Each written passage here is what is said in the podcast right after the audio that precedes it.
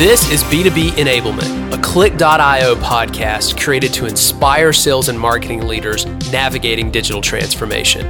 I'm your host, Dave Carr, and on this show, we'll share actionable insights to build winning digital strategies and deliver better sales results with your customers.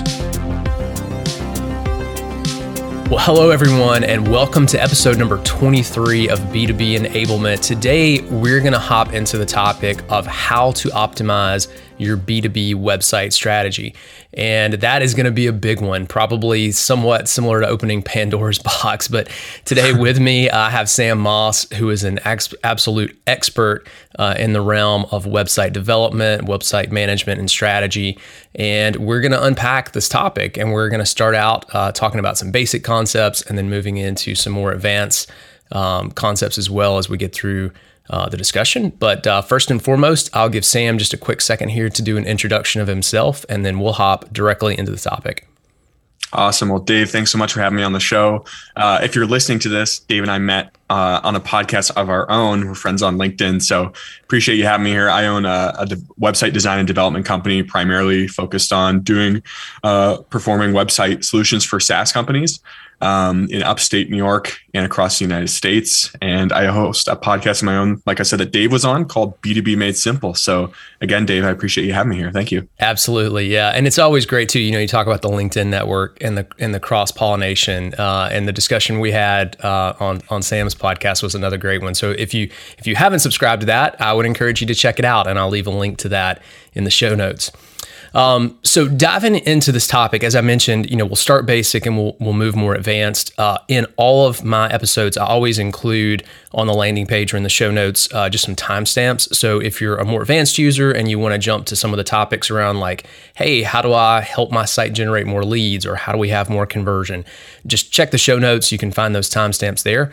Otherwise, where I'd really like to start, Sam, is just having some initial discussion around, you know, why do most B2B sites struggle to get quality results? And what is just your overall synopsis of when you you start working with a client? What are some of the common things right out of the gate that you try to address? Yeah, so there's there's a number of things. One of the first areas that we address would be more of just the back end issues going on because a lot of times you can have a great looking website, but if you're not really fluent in what's going on in the back end, it can slow down the site. And that's one of the things that we see more often than not is it's a horrible customer experience for your buyers coming to your website and then it takes 5 10 25 a minute to load right obviously that's like an exaggerated example but that would be one of the first things that we tackle and i would recommend if you're listening to this really take a speed test and see what's going on with the site is it going to be an enjoyable experience um, so that's like the technical side now, let's say you get that under control. Another thing that we see a lot is that marketers tend to do this, they overcomplicate everything. Right. And this comes down to websites as well. Um, so they overcomplicate the flow, they overcomplicate the messaging, and they just make it way harder and way more confusing for the buyer than it needs to be. There should be a call to action that says get a demo, and that should be like one of your main points, right? Tell people what you do. Um, so, as a very high level, that's what we see going on with a lot of these sites, um, and it needs to be addressed. Yeah, and, and having simple CTAs in, in, a flow is, I mean, I don't think you can over or over uh, um, exemplify that enough because that is just so important, especially for you know B2B service industries. If you don't have e-commerce embedded in your site, like allowing people to know where do you need to take action, and I see that very commonly as well. Um, and then from site speed, also, uh, you know, one handy resource, and, and, we've used this a lot, is just the Google Page Speed uh, Insights. Mm-hmm. Uh, it's a free test; you can run it. It gives you a score on mobile and on desktop, and there's always a lot of places that you can you can start to optimize. Um, you know, so talking about data and measurement sort of brings me, I guess, into my next point, which are, you know, when you think about measuring a site and you think about the KPIs of your website, what are some of the things that you should be measuring to gauge your site performance? Uh, and both related to technical and and conversion. Uh, maybe just unpack that for us a little bit. Honestly, it boils down to how many people are booking a meeting, booking a demo, calling, setting up an appointment. those are all the KPIs that we would say that you need to track, right? It's great to have audience, it's great to have people to your website, but if they're not turning into anything, then what does that matter? Right. So when it comes to like, this is what we're looking for, this is like the end all, it would be simply how many people are reaching out to do business with us. And that's what we like to tell all of the, uh, you know, our clients. And even, you know, I'm a big proponent of this on LinkedIn. Just make it easy for them to do it. And that's how I would measure it is right there is those meetings booked. Yeah, and and when you think about things that get a little bit more technical, like SEO, mm-hmm. uh, you know, and even SEM backlinks, things like that. What are some of the tools you use? What are some of the metrics you're looking at to make sure that you're optimizing those sort of strategies if you're getting more advanced on on that mm-hmm. side of the, the coin? So I don't pretend to be an SEO expert by any means, um, but another con- uh, metric that I would keep an eye on is bounce rate. Um, so like I said, I can't really go into the SEO side of things, but bounce rate is really important. And what that means is like how many people are coming to your site and leaving within X amount of seconds, right? And that can be one, they're the wrong traffic coming to your site. I mean, if we were to dig into this, right? The wrong traffic. It could be that your messaging is way off base and they can't even figure out what they what you do to continue scrolling. Or this goes back to page speed they're they're ready to go and your site is still sitting there loading um, so that's more of the technical side that we look into um, and that's a really good kpi to keep an eye on as well yeah. You know, so we have used uh, SEMrush, SEM Rush, uh, for those if you're not familiar. Um, there's a lot of other great tools. Moz is another one that you, you can use to do, you know, some better in-depth SEO research. Mm-hmm. Um, you know, for us, we're, we're always looking at, at bounce rates as well, uh, load times, things, you know, that we can track with Google Page PageSpeed Index. Um, but, you know, one thing as well and it's a much longer game to play is backlinking strategy. And so one of hmm. the things that we do frequently is track our number of backlinks. We've even used uh, some campaigns to grow those backlinks to get featured in guest blogs. Um, and so, from a marketing perspective, you know that's one of the things uh, we do at Klyck to, to try to in, improve our website and the performance and the rankings. Um, and it takes time. That's that's the challenge. It's it's not you know in 2012, 2011, you know you could go out and do a little bit of work and see a huge amount of results. It's a, it's a much more competitive world out there. So you know, you really, one thing I always try to, to tell B2B marketers when you're thinking about those strategies is, you know, breaking down short term results by using SEM or search engine marketing, so basically paid ads to drive short term traffic while you're working on those longer SEO plays, just because mm-hmm. they take so long.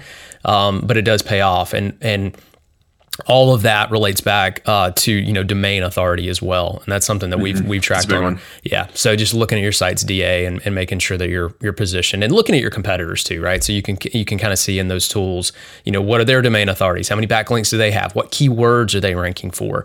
Uh, that's another big thing that SEMrush will do is they'll kick out a, a really comprehensive list of what keywords you're ranking for, and then you can figure out if, if the work you're doing in content creation is actually, uh, you know, pr- producing results or is falling on deaf ears. So. You know, you real quick, you bring up a good point though about, and this is kind of a tangent here, but you said, look, we as even though we're doing a backlink strategy, which is going to be a long term, you know, results that we're hoping for, you're also doing things in the short term, short term to make sure that you're hitting, you know, whatever it is that the board wants you to hit, right? You're hopefully generating pipeline of revenue. Now, I think that can be said with all marketing, right? If you started a podcast and that's your only marketing strategy, guess what? You're probably not going to get any results from that right. for a year, right? If you started posting on LinkedIn today and that was your only marketing, you're not going to see results from that for six months to a year if you're doing it right. So, marketers, you need to do what you, you need to dot your I's and cross your T's, right? And then when the time comes, almost when you don't need those brand building activities or the the things that are almost going to have indirect results down the road, then you can do them if you're executing well on all the things in the short term. Uh, very, very well said, Sam. And, and I totally agree. And I, I, have seen a lot of other SaaS companies too, when you're very early and you're just launching a project, you, are just having a website up. In fact, I was talking to a guy the other day um, that had a really cool SaaS product. It's a QA tool for, for web development, and the site just looks beautiful. They're not really getting a lot of traffic because they're not doing a lot of paid marketing. They're not doing a lot of other strategies that play into that. So, so it is a healthy blend, and it's knowing where to pick early on. Um, mm-hmm. You know, I always kind of break it down into like painkillers or therapy. Like if you've got a knee ache, you can take painkillers and it gets it fixes it right now. That's kind of mm-hmm. like your paid search, right? Like that's going to produce very quick results that can show uh, immediate tangible benefit. Uh, when when you want uh, to to have something that goes you know a little more long term, that's where you're building your SEO. And the SEO mm-hmm. is that you know, hey, I'm going to go to therapy. I'm going to fix the problem long term. Um, another point you made earlier, I want to circle back to is paying attention to your channel. So where mm-hmm. is that traffic coming from? Because you're right, it, it can symbolize or, or, or, show you through the data where you may be having breakdowns in a certain customer type. Like, hey, maybe all the traffic we're getting from Facebook has a super high bounce rate. They don't spend a lot of time on site. That's indicative of maybe a bad product market fit or bad messaging. Whereas, mm-hmm. you know, maybe things we're doing through organic search produce really good website metrics. I think having the attribution to track that is also important. And I would love to hear your thoughts or expand on that as well. Yeah. Well, if you think about it, the where your traffic is coming from should also dictate how your website is structured. Or I guess I should take a, a step back and say like your go-to-market strategy, right? So for us, we on transparently we have done almost zero work on SEO on our site, right? Our strategy is relationships, organic LinkedIn, and a podcast. And the reason we haven't focused on SEO is a lot of times the buyers that we're going after aren't going to Google and searching web development company, right? A lot of times it's going to be SMBs that are, are doing that and they're looking for design. So we found our ideal buyers are in LinkedIn and they're listening to podcasts, right? So that's where we're going to focus. And because of that, they know who we are when they come to our website they these are branded searches that they're if they go to google it's going to be one click agency right?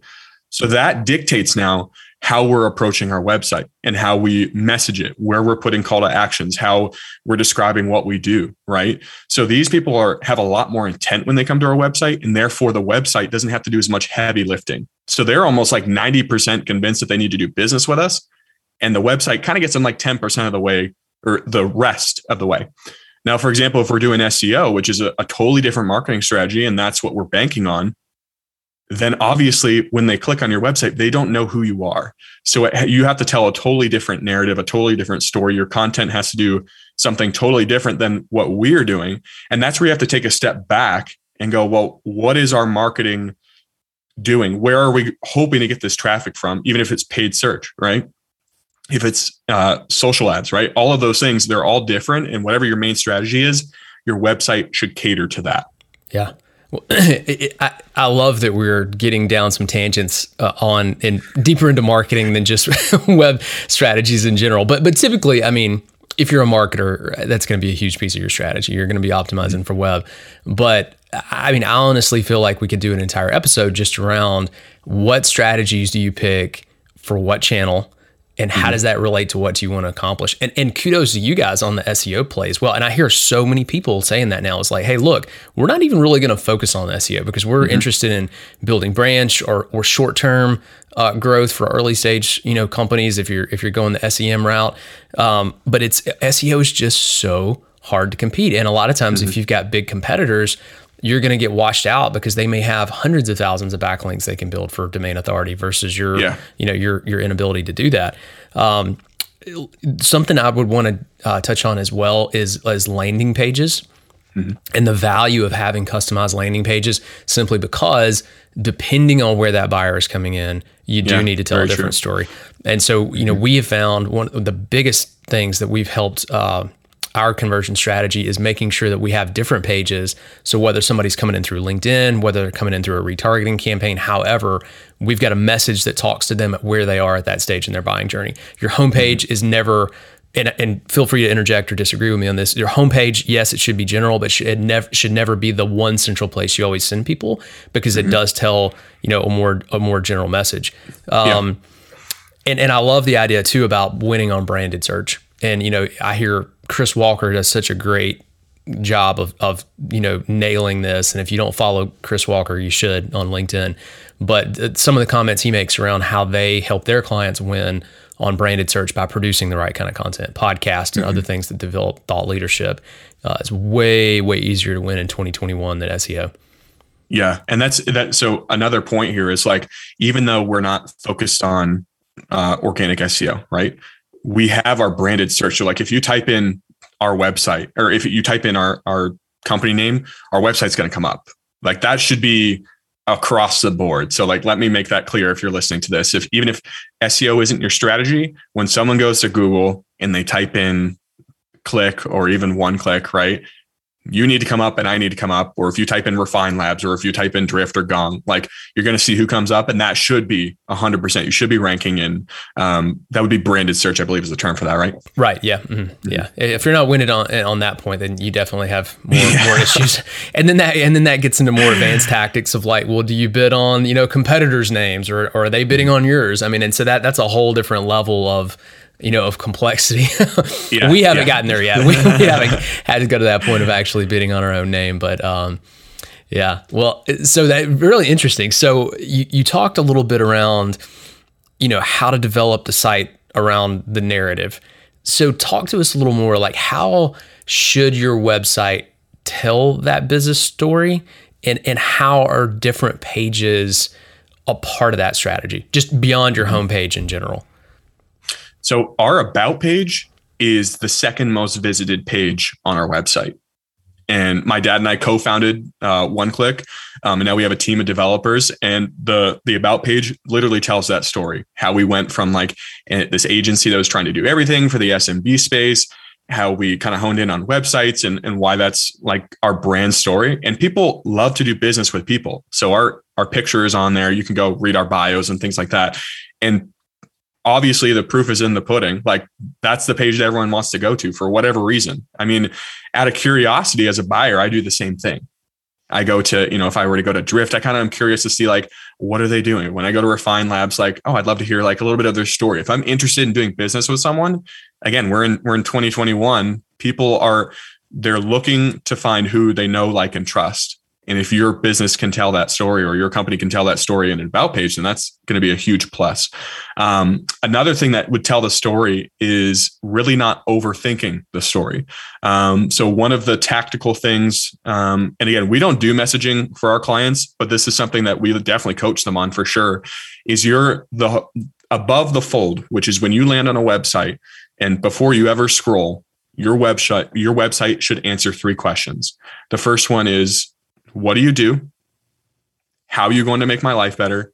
And how do I buy from you? Right. So you should be able to answer those three questions.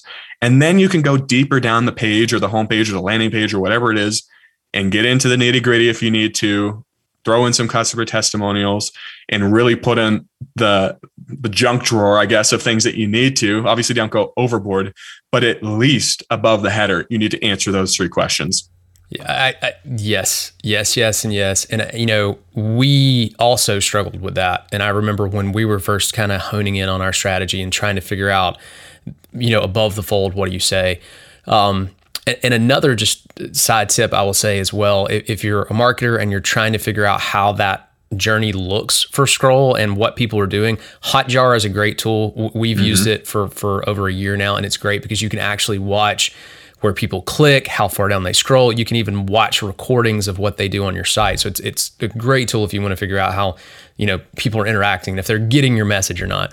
That's in our tech stack as well. That's one of our favorites. Yeah, Hotjar is great. I, am a, I'm yeah. a huge huge fan. Uh, we did a I did a list on LinkedIn a while back of like you know big uh, Martech tools that we used, and it, it definitely made the list. Um, but you know, having tools like that and figuring out, you know, what do you do to optimize that journey?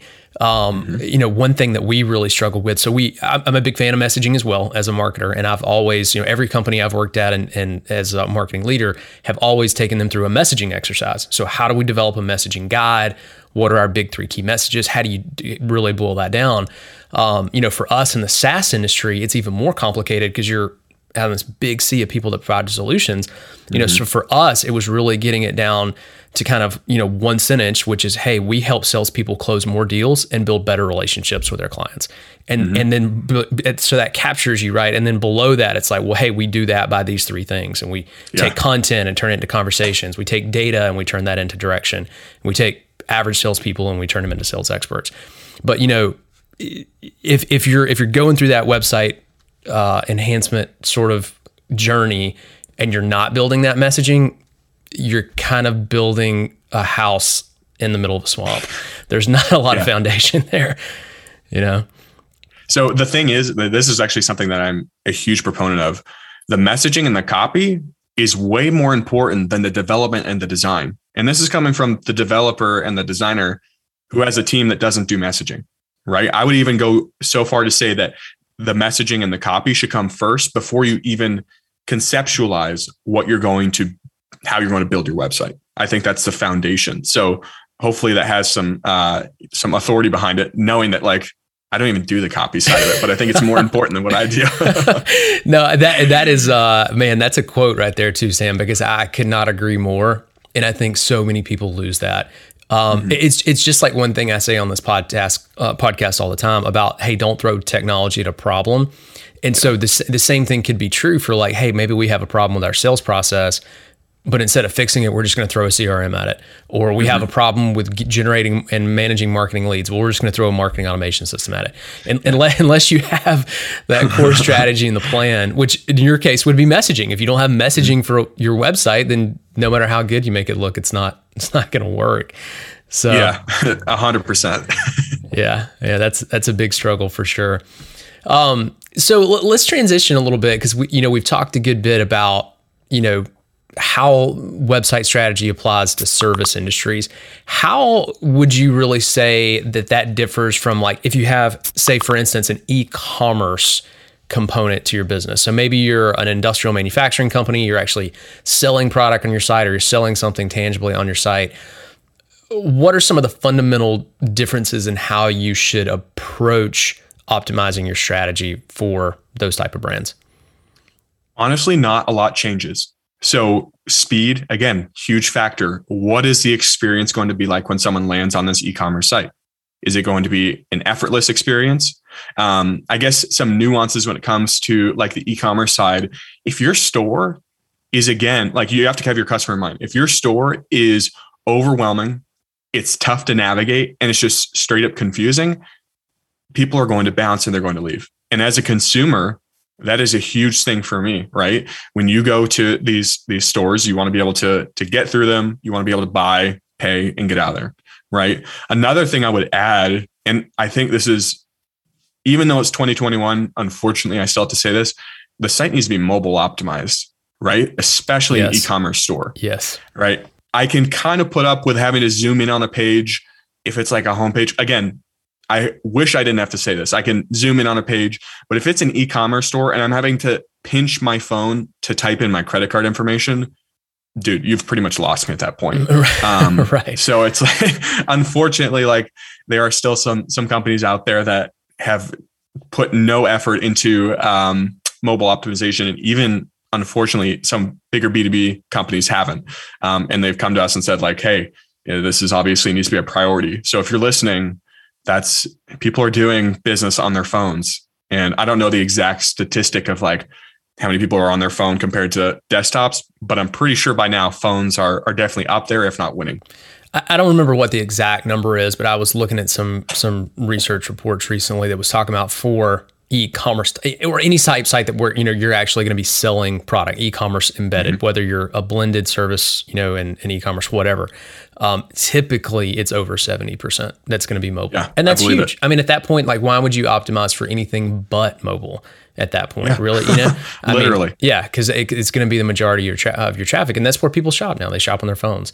Um, mm-hmm. You know, service industry again, you can kind of get away with a little, little more. Um, you know, I mean, for instance, like at our company, we, we still have a pretty healthy amount of traffic that's that's desktop, but it's still below fifty percent. So you know, um, it's that's definitely a, a big one. Um, l- let's move now and kind of talk about you know lead generation because mm-hmm. especially for you know, tech B2B or complex B2B, that's becoming such a such an important component of the website, especially post COVID when salespeople have less interaction with people uh, in person. So tell us a little bit about like uh, what sort of things you consult clients on to make sure that your site is is optimized for lead generation. Yeah, I again I'm going to say speed one, two the message, and these are things that we've covered. Um, another thing is don't overthink like how you're going to be getting conversions right a lot of times you can see what you need to see without a b testing something and how oh is this is this button can we move it over a couple pixels just to like increase the conversions, right? I think a lot of people overthink that. And our strategy is to win before you get to the website. So again, the website doesn't have to do this heavy lifting of trying to convert someone. Again, they're 90% converted by the time you get to the site, right? Because they've been consuming your content in social networks. They've been listening to your podcast. They know who you are. And then when they're like, you know what? These guys have a problem I can solve, or they have, I have a problem that they can solve. I'm going to go search for them, right? And then it gets tagged as, oh, well, we may have gotten someone through SEO, but all this time they've been consuming all this content somewhere else and they know you. And a lot of times you've already done the converting with your brand and now they're coming to seal the deal and they're looking to say, okay, does the message that I've been hearing over here also align with your website? So I guess the number one way to get more conversions would, is would be to make sure that your message is cohesive through all of your marketing strategies so that when they get to the website, it's like a couple clicks and they already know, yeah, these are this is who I want to do business with. Boom, boom, meeting booked. Yeah, great, great example. And you know, I think the term I've heard frequently now is is dark social. So you know, mm-hmm. if, if someone's in, in consuming content or finding out about you where you can't attribute that, and that's one thing as as a marketer that becomes more and more difficult because we, you know, we came out of, you know, again, the mid 20 teens where, you know, we want to attribute everything and we want to attach a metric to everything. Well, that's even more challenging now with privacy changes, iOS updates, you know, where, where you, number one, you can't get those details. But secondly, now it really is winning on brand and it's winning on those, you know, the dark social type mm-hmm. uh, places where people find out about you and then ultimately you're, they're getting there on organic search. Um, you know, one thing that helped us a good bit in lead generation was uh, focusing on landing page optimization as well. And so, for instance, like especially if you're trying to use awareness channels, and by awareness channels I mean social for the most part. Mm-hmm. Um, you've got to have a little bit different flow. The page has got to educate someone a little more than if, again, if they are coming to you from a from a, a search strategy standpoint. Um, and so for us, like we we really tried to focus on like telling a story through some of our landing pages, and we did a good bit of A/B mm-hmm. testing on like you know what's going to grab someone's attention. Like how do you define a problem statement? How do you immediately move that into a what if there's a better way? And then right below that, you define how you do it, and then at the bottom of it, you provide customer testimonials and proof points. So it's kind of a you know, hey, what wh- why is your knee hurting? Um, you know, maybe there's a better way to make it stop. Hey, look, we've got the solution. And by the way, here's all your other competitors that have already used it. So we found that that sort of chain of messaging worked for us, but mm-hmm. it took time to, to refine that. And it is very different from that strategy versus if someone is just coming in, you know, organically to try to figure out how to tell those stories as well. Um, it's, it's so difficult in B2B because there's never one solution, yeah. right? the thing, you, the, the big thing when it comes to like actually some tactical like website stuff, I know we talked about how to get some people there, but, and you really kind of address this is the whole goal should be talking about benefits over features. And of course, especially in the SaaS world, features are going to be a huge pain point for a lot of companies right? If they're coming to buy your product or business, whoever it is. Um, so obviously your, your website needs to have some features on it, but your selling point should not be the features. It should be the benefits, right? And that should be, especially on the landing page, the homepage. And the, the last thing I would add to um, more of the nitty gritty, like how do we generate more leads is when it comes to the experience on your site, how many steps does it take them when they land on the landing page or when they land on the homepage? How many steps do they have to, to take to getting that meeting booked right? So it's book a demo or whatever your call to action is. Um, and this was something that we kind of had to dive into on our site. And a friend of mine was like, hey, you're kind of like doing things twice for people that come to your website. So originally it was they had to fill out a form and then it took them to a page where they booked a time on our calendar, right? And it, it did it all automatically. And what we realized is we could just scrap the form, put a couple questions in, we use Calendly right? So they simply click, I think it's uh, book a website meeting or something. It takes them to uh, a page with our calendar. They book a time and then it asks them a couple of questions that we were asking in a form. And now we just el- eliminated an entire step, right? So you have to think that way is like, as a consumer, what would be easiest for me? And like, what would be most enjoyable? And don't try to make, don't force people into your ideal funnel, is I guess what I would say, because people will bounce and they're going to fall off the edges um, and you're not going to get as much traffic or your your your CTAs aren't going to get, do as much damage if you're trying to get everyone through a form uh, and then a, a bunch of crap that doesn't even matter. Yes, and and I will tell you from firsthand experience because we had the same problem. We were having our pages where you know a landing page, but then you click a CTA, which takes you to another page where you have to fill out a form yeah. that was a pain. And so we we killed that. We just ended up putting the form on the page. But mm-hmm. I, am glad you brought up Calendly, and that's actually something we have not done this yet. It's it's on uh, my agenda for for our future enhancements. But Calendly is a lifesaver because you can book, yeah. and then Chili Piper as well. I don't know if you've ever worked with Chili Piper. We've we've talked to him a couple of times about solutions, but they have a pretty cool process as well. Um, yeah, and it's very similar. So, you know, you can embed a calendar. Hey, let's request a demo. And they actually have some other steps that you can embed in there as well, um, just to make the process smoother. But, but it's all about reducing friction.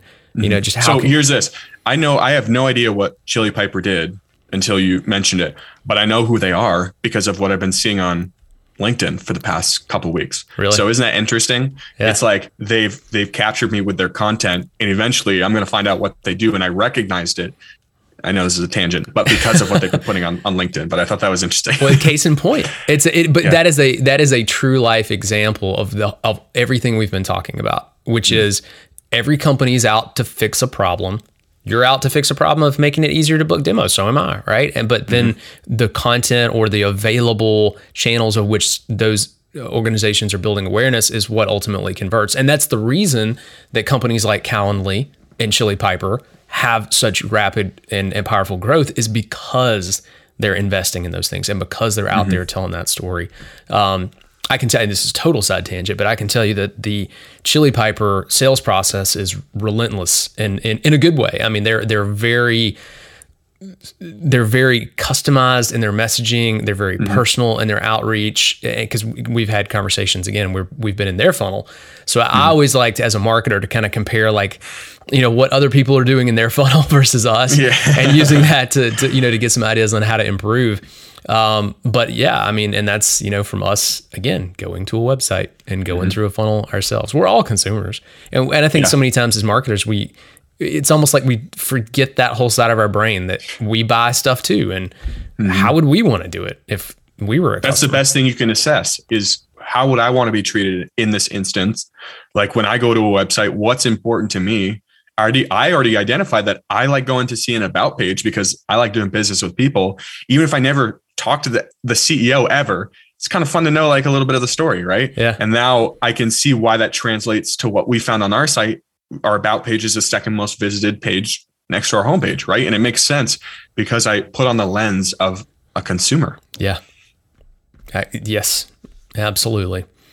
Well, let, us hop into one more, and I know we're getting kind of close on time, but I'd be interested in learning, you know, what marketing strategies have have you seen work to drive traffic, um, and that can be either for your clients, you know, some case studies or examples of what's worked, or for you guys as well. I'm just, I always in, am interested in what others are doing to drive better traffic and conversion through their own sites. Mm-hmm. So here's what what we do for marketing. We do two and a half things. The first one is we post I love the word that you brought up relentlessly on LinkedIn. We have a company page that isn't really big at all, but we're building it. And then I post to my personal profile marketing content for specifically B2B SaaS marketers um, that's hopefully helpful to them, right? And it educates the market, it builds an affinity toward us. And when the time comes, they reach out. So that's strategy number one. On top of that, we have a podcast that I mentioned at the beginning of this called B2B Made Simple. Again, same exact strategy, different medium what we do is we bring on B2B marketing professionals. Um, it's almost like a business development strategy. So, one, I get to network with them, never try to sell to them, right? So now they know who we are. But on top of that, their peers come and listen to the podcast to learn how to be a better marketer because this person came on the show. So we're creating content and I don't have to be a B2B marketing professional, right? I don't have to have the industry knowledge that they have. I just simply ask them leading questions and let them go right? So then that turns into we can chop up the content and post it on LinkedIn. Um, our ideal buyers are listening to the show, and ultimately it builds more affinity toward our brand. Um, another reason is because they're hearing me, the the co-founder of our company, right? Hopefully every single week or a couple times a week. Um, now I say two and a half things because this isn't really anything big, but we have an email list where we send out uh, an email once a week with some marketing content, and uh, you know we let people know that there's a podcast. Again, no selling, right? So what this has done for us is it's created again brand affinity. It's created demand for what we do, um, and it's created that trust because people feel like they know us when they reach out. And an example of this is I was talking to a CMO that came through our website, booked a meeting. I didn't know who they were. I'd never met them and they uh, we were in negotiations right now, contract negotiations. And when we were on the call, they said, um, Oh, I kind of feel like I know you. I've been listening to your podcast for a while. That was the first thing they said that this Zoom call was nothing new to them. And that's exactly what we're talking about here, right? I didn't have to do anything. And here they were excited to meet me and excited to like maybe do business with us. And hopefully that's like eye opening for some marketers listening to this that it can work. It, the idea of winning the game before you ever get on the court, mm-hmm. it, that is the ultimate marketing play in 2021. It's yeah. it's having that that affinity and building those those sort of connections through content creation. And uh, man, I, I, I don't even there's nothing I can add that you you nailed it. and you know, and two, and another case in point too. I mean, you know uh, that for everyone listening, that's actually how I met Sam. We we met each other through LinkedIn activities and and uh, connected that way. I, I, saw some of their content, um, so it, it, really works. And you know, you heard the Chili Piper example that we mentioned earlier.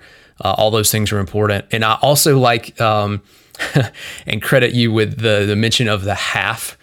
Um, and, and, you know, and the reason I laugh, like I, I laugh because like I'm sort of in the same spot. Like we, we, we, you know, we've tried a lot of different tactics like everybody, right? and and so you know we were trying to leverage email literally now. Like, and I'm not saying we don't do email, yeah. but mostly our email strategy is to let people know we're doing events because that's yeah. what actually drives engagement, you know? And so, and yeah. then somebody might forward that on or somebody else might join, but like, you know, and we'll articles and stuff, we'll do, you know, blog updates and things like that, but there's no, we don't try to pound people from that perspective. Now we do have a sales cadence, you know, if somebody comes mm-hmm. in and they become a, a prospect, then we have, you know, a very robust email and, and even a phone call and, and LinkedIn mm-hmm. strategy goes along with that.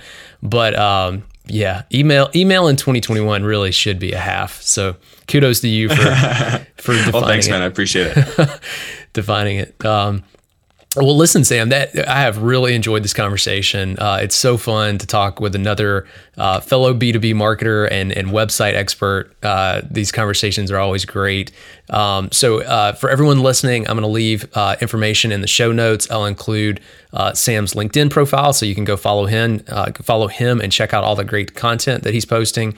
Um, we'll leave some additional information and resources for for links to some articles and other things that you can read and research to to get even better with your website strategy. Um, but if you're finding this content enjoyable, uh, g- depending on what platform you're on, give us a follow or, or or rate this podcast. That's how it helps others find us, and it also helps keep you in tune to all of the different things we talked about or will talk about uh, relating to sales and marketing strategies for B2B. So thank you for listening. We hope that you've uh, taken something away from this podcast. And Sam, as always, it's been a pleasure. Thank you for taking time to join. Thanks so much, Dave. I appreciate it, man.